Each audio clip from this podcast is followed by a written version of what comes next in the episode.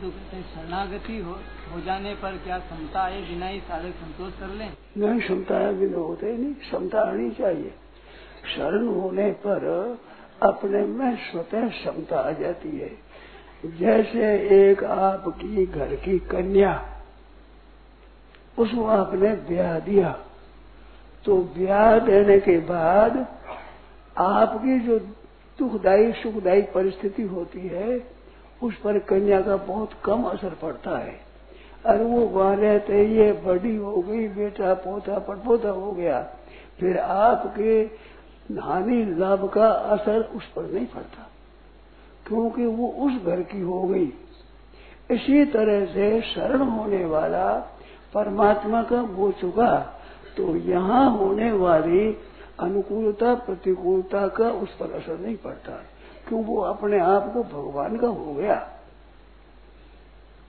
जैसे आपकी कन्या ससुराल चली जाती है, और वो वर्ष हो जाते हैं, वो बेटा हो गया, पोता हो गया, परपोता हो गया। अब आपके घर का हानि, नुकसान का असर पड़ता है क्या? याद ही नहीं है और घर में आप पैदा हुई, यहीं पड़ी बड़ी हुई, और अपना घर बांधती थी। परंतु जब पति की अस्तित्व हो गई तो उसका गोत हो गया, फिर आपकी चितना मिट गई। ऐसे हम भगवान के चरणों की शरण हो जाते हैं तो यहाँ का हानि, लाभ, सुख, दुख, अनुकूलता, प्रतिकूलता, आदर, निरादर, स्तुति, प्रशंसा, इसका असर नहीं पड़ता। असर पड़ता है तो अभी यहाँ की है। जैसे एक, दो, चार, पाँच वर्ष लड़की पर भी असर पड़ता है। ये धीरे धीरे धीरे वो मिट जाता है। ऐसे थोड़ा असर पड़ता है, वो थोड़ा दिन रहता है जाके टिकता नहीं, फिर असर नहीं पड़ता। ज्ञान होता है। जैसे ससुराल में तुम्हारे भाई के इतने रुपये हो गए तो ज्ञान हो जाएगा उसको। अब भाई के तेरे नुकसान हो गया तो ज्ञान हो जाएगा।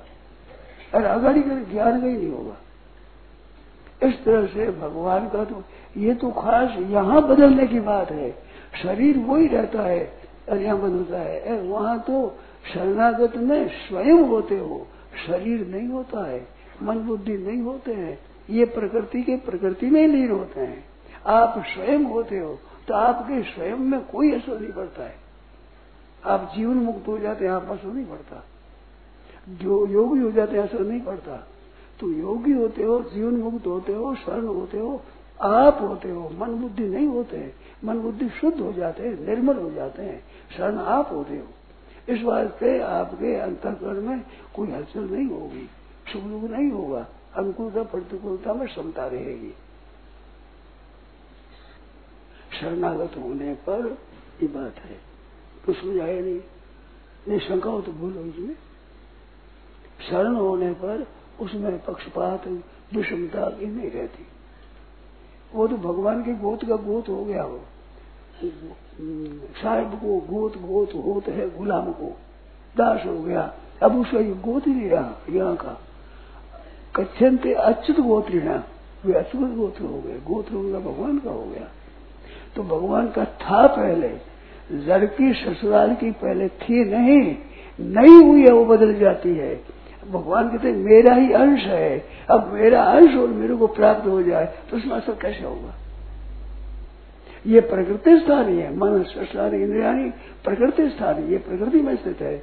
और वो परमात्मा में स्थित है तो परमात्मा में स्थित होता हुआ भी शरीर में स्थित होने को मानता है।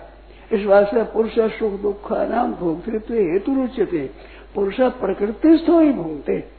प्रकृतिस्थ होता सुख दुख का भोगता होता है। वहाँ समय स्वयं में स्थित होने पर सम दुख सुख स्वस्थ जब प्रकृति स्थित गया स्वस्थ हो गया तो स्वस्थ जीवन मुक्त हो जाता है।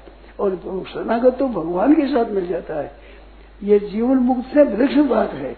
जीवन मुक्त के भी सम दुख सुख क्योंकि स्वस्थ है स्वयं में स्थित हो गया।